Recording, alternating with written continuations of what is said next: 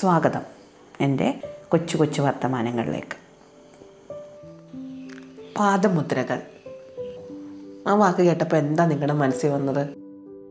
ഒരു പക്ഷേ സിന്ദൂരം കൊണ്ട് തറയിലെഴുതിയ പാദമുദ്രകളാവാം. അരിപ്പൊടിയിൽ എഴുതിയ പാദമുദ്രകൾ. ചെളി പുരണ്ട പാദമുദ്രകൾ. കളിമണ്ണിൽ കുഴിഞ്ഞ പാദമുദ്രകൾ. അങ്ങനെ കുറേ പാദമുദ്രണങ്ങളുണ്ട്. എന്റെ മനസ്സിൽ വന്നത് ഒരു ബീച്ചും അവിടെ പതിഞ്ഞ നീണ്ട കാൽപ്പാടുകളുടെ ഒരു പാതയുമാണ്. ഓരോരുത്തർക്കും ഓരോ ചിത്രങ്ങളാണ് വരുന്നത്. പക്ഷെ ഞാനിപ്പോൾ പറയാൻ പോകുന്നത് ആ പാദമുദ്രകളെ പറ്റിയേ അല്ല. കുറേ വർഷങ്ങൾക്ക് മുമ്പ് എനിക്ക് ക്ലാസ് ചാർജ് ഉണ്ടായിരുന്ന ഒൻപതാം ക്ലാസ്സിലെ കുട്ടികളെയും കൊണ്ട് ഞാനൊരു യാത്ര പോയി. അതിന് മുമ്പ് അവർ എട്ടാം ക്ലാസ്സിലായിരുന്നപ്പോഴും ഞാൻ തന്നെയായിരുന്നു അവരുടെ ക്ലാസ് ചാർജ്. അപ്പോൾ എട്ടാം ക്ലാസ്സിൽ വെച്ച് ഞാൻ അവരെ കായംകുളം കൃഷ്ണപുരം കൊട്ടാരമാണ് കാണിക്കാൻ കൊണ്ടുപോയത്. അതായത് ഞങ്ങൾക്ക് രാവിലെ സ്കൂൾ ബസ് ട്രിപ്പൊക്കെ കഴിഞ്ഞ് ഫ്രീ ആയി കഴിയുമ്പോൾ അതിൽ കയറി ഉച്ചയൂണിന് മുമ്പ് തിരിച്ചു വരുന്നൊരു ചെറിയ യാത്രയായിരുന്നു മനസ്സിൽ. അതിന് ഞങ്ങൾക്ക് അനുവാദം കിട്ടിയുള്ളായിരുന്നു. അതുകൊണ്ടാണ് ചെറിയ ദൂരത്തേക്കുള്ള യാത്രകൾ ഞങ്ങൾ പ്ലാൻ ചെയ്തത്.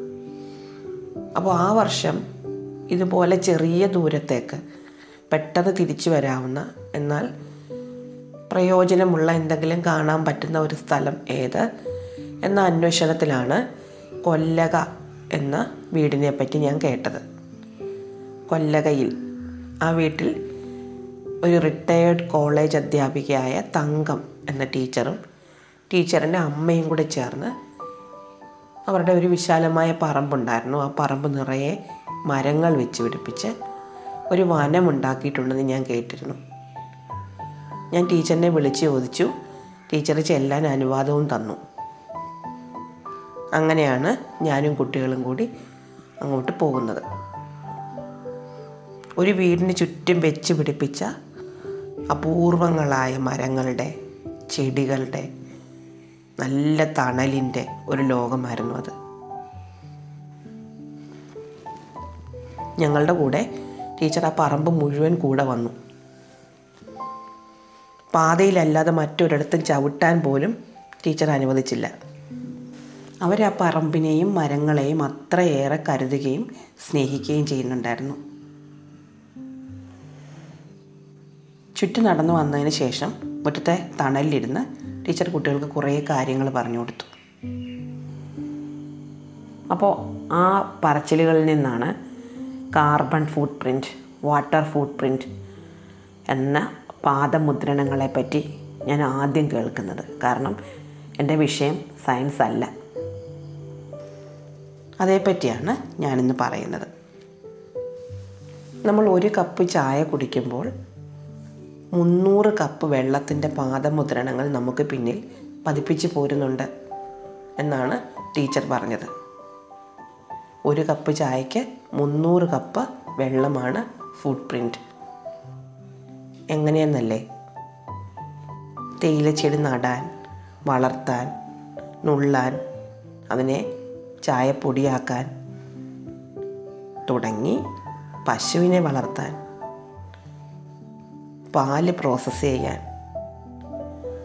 ചായ ഇടാൻ പാത്രം കഴുകാൻ ഒക്കെ നമ്മൾ ചിലവഴിക്കുന്ന വെള്ളം എല്ലാം കൂടെ ചേർത്ത് ഒരു ചായയ്ക്ക് മുന്നൂറ് കപ്പ് വെള്ളം നമ്മൾ ചിലവഴിക്കുന്നുണ്ട്. ഇതേ ചായയ്ക്ക് കാർബൺ ഫുട് പ്രിന്റും ഉണ്ട്. ചായച്ചെടിയിൽ നിന്ന് ചായപ്പൊടിയിലേക്ക് മാറുന്ന ഒരു പ്രോസസ്സിൽ പിന്നെ അതിന്റെ പാക്കിങ്ങിൽ. പാക്ക് ചെയ്ത സാധനങ്ങളുടെ വിവിധ കടകളിലേക്കുള്ള ട്രാൻസ്പോർട്ടേഷനിൽ നമ്മളുടെ ഷോപ്പിങ്ങിന് കുക്കിങ്ങിന് വേണ്ടി വരുന്ന കാർബൺ പുറന്തള്ളലിനെയാണ് കാർബൺ ഫുട് പ്രിന്റ് എന്ന് പറയുന്നത്. അതായത് ഒരു കപ്പ് ചായ നമ്മൾ എക്സ്ട്രാ ആയി കുടിക്കുമ്പോൾ മുന്നൂറ് കപ്പ് വെള്ളം ചിലവാക്കുന്നു. ഭൂമിയിലേക്ക് കുറേയേറെ കാർബൺ പുറന്തള്ളാൻ കാരണമാവുകയും ചെയ്യുന്നു. അങ്ങനെ ഓരോന്നും ആവശ്യമില്ലാഞ്ഞിട്ടും ചെയ്യുന്ന ഓരോ കാര്യങ്ങളും. നാം പ്രകൃതിക്ക് നമ്മളാലാകുന്ന വിധം ഒരു പ്രഹരം ഏൽപ്പിക്കുന്നുണ്ട്. നമുക്ക് പിന്നിൽ ജലം കൊണ്ടും കാർബൺ കൊണ്ടും നമുക്ക് മായ്ക്കാനാവാത്ത പാദമുദ്രകൾ പതിപ്പിച്ചു പോരുന്നുണ്ട്. അറിയാതെ ചെയ്തു പോകുന്ന പാപമെന്നോ കർമ്മപാശമെന്നോ ഒക്കെ പേരിട്ട് വിളിച്ചാലും ആ ഉത്തരവാദിത്വത്തിൽ നിന്ന് നമുക്ക് ഒഴിഞ്ഞു മാറാൻ പറ്റില്ല. വരും തലമുറയ്ക്ക് വേണ്ടി കുറേ പൊന്നും പണവും വസ്തുവകകളും ഒക്കെ കാത്തു വെക്കുന്നതിലും എത്രയോ നല്ലതാണ്. നല്ല മണ്ണും നല്ല വെള്ളവും നല്ല വായുവും സൂക്ഷിച്ചു വെക്കുന്നത്. പക്ഷേ ഇതെല്ലാം ഒഴിവാക്കിയ ഒരു ജീവിതം ഇന്നത്തെ കാലത്ത് അസാധ്യമാണ് താനും. ടീച്ചർ പറഞ്ഞത് അവരാവശ്യമില്ലാതെ വസ്ത്രം വാങ്ങാറില്ല യാത്ര ചെയ്യാറില്ല ഭക്ഷണം പാഴാക്കാറില്ല. കഴിയുന്നതും പൊതുഗതാഗതം ഉപയോഗിച്ചാണ് എവിടെയെങ്കിലും അത്യാവശ്യത്തിന് പോകുന്നത്. എന്നാലും ഒഴിവാക്കാൻ പറ്റാത്ത കാരണങ്ങളാൽ അവർ ഭൂമിയിൽ ഏൽപ്പിക്കുന്ന പ്രഹരങ്ങൾക്ക് അവരാലാവും വിധം പരിഹാരം ചെയ്യാനാണ്. അതിനുവേണ്ടി മാത്രമാണ് മരങ്ങൾ വെച്ച് പിടിപ്പിക്കുന്നതെന്ന് കുട്ടികൾ എത്രമാത്രം അതൊക്കെ ഉൾക്കൊണ്ടു എന്നെനിക്ക് അറിഞ്ഞുകൂടാ. കാരണം അവരെന്നോട് അഴീക്കൽ ബീച്ചിൽ കൊണ്ടുപോകണമെന്ന് പറഞ്ഞിരുന്നു. ഞാനാണ് അവിടെ കൊണ്ടുപോകാതെ അവരെ നിർബന്ധിച്ച് ഈ കാട് കാണിക്കാൻ കൊണ്ടുപോയത്.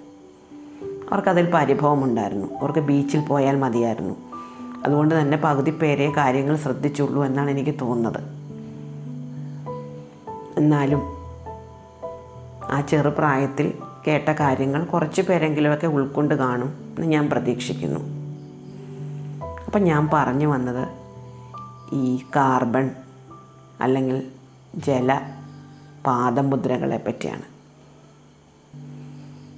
നമ്മൾ ഓരോരുത്തരും ഏതെല്ലാം രീതിയിലാണ് ഈ പാദമുദ്രണങ്ങൾ പതിച്ചു പോരുന്നത്? ആവശ്യമില്ലാതെ ഒരു കാപ്പിയോ ചായയോ കുടിക്കുമ്പോൾ പോലും നമ്മൾ അത്രയും വെള്ളം ചിലവഴിക്കുന്നു. അതിന് പകരം ഒരു ഗ്ലാസ് വെള്ളം കുടിച്ചാൽ മതിയായിരുന്നു. ആവശ്യമില്ലാതെ ഷോപ്പിങ്ങിന് പോയി ഒരുപാട് സാധനങ്ങൾ വാങ്ങിക്കൂട്ടുമ്പോൾ ആവശ്യമില്ലാതെ അലമാര നിറയെ വസ്ത്രങ്ങൾ വാങ്ങി കുത്തിത്തിരുകുമ്പോൾ ഒരു വിശപ്പുമില്ലാത്ത ആൾക്കാരെ വിളിച്ചിരുത്തി ഭക്ഷണം വിളമ്പി വെറുതെ കളയുമ്പോൾ. ഒരുപാട് കാർബൺ ഫുട് പ്രിന്റുകളും വാട്ടർ ഫുട് പ്രിന്റുകളും നാം നമ്മുടെ പിന്നിൽ പതിപ്പിച്ചു പോരുകയാണ്. അത് മായ്ക്കാൻ എത്രത്തോളം മരങ്ങൾ നമ്മൾ നടണം അത് മായ്ക്കാൻ എത്രത്തോളം കാര്യങ്ങൾ നമ്മൾ ചെയ്യണം എന്നെനിക്ക് അറിഞ്ഞൂടാ. എന്തായാലും നമ്മൾ ചെയ്യാൻ ആഗ്രഹിക്കുന്നുണ്ടെങ്കിൽ അതിന് സ്വന്തം പറമ്പോ ജോലി ചെയ്യുന്ന സ്ഥാപനത്തിന്റെ പറമ്പോ അല്ലെങ്കിൽ സ്തുതി പാടാനോ കുട പിടിക്കാനോ ആൾക്കാരെയോ ഒന്നും നോക്കി നിൽക്കേണ്ടതില്ല. നടാൻ പറ്റുന്നിടത്തൊക്കെ നടാൻ പറ്റുന്ന സമയത്തൊക്കെ നടാൻ പറ്റുന്നതൊക്കെ നടുക. അതിന് ഫലവൃക്ഷമെന്നോ വില കൂടിയ തടിയുള്ള മരമെന്നോ ഒന്നും നോക്കേണ്ടതില്ല. നടുക. അതാണ് എനിക്കിന്ന് പറയാനുള്ളത്. പാദമുദ്രണങ്ങൾ കുറച്ച് പതിപ്പിക്കുക. പതിപ്പിച്ച് പോയവ പരിഹരിക്കാൻ മാർഗങ്ങൾ തേടുക. നിർത്തട്ടെ. നന്ദി. നമസ്കാരം.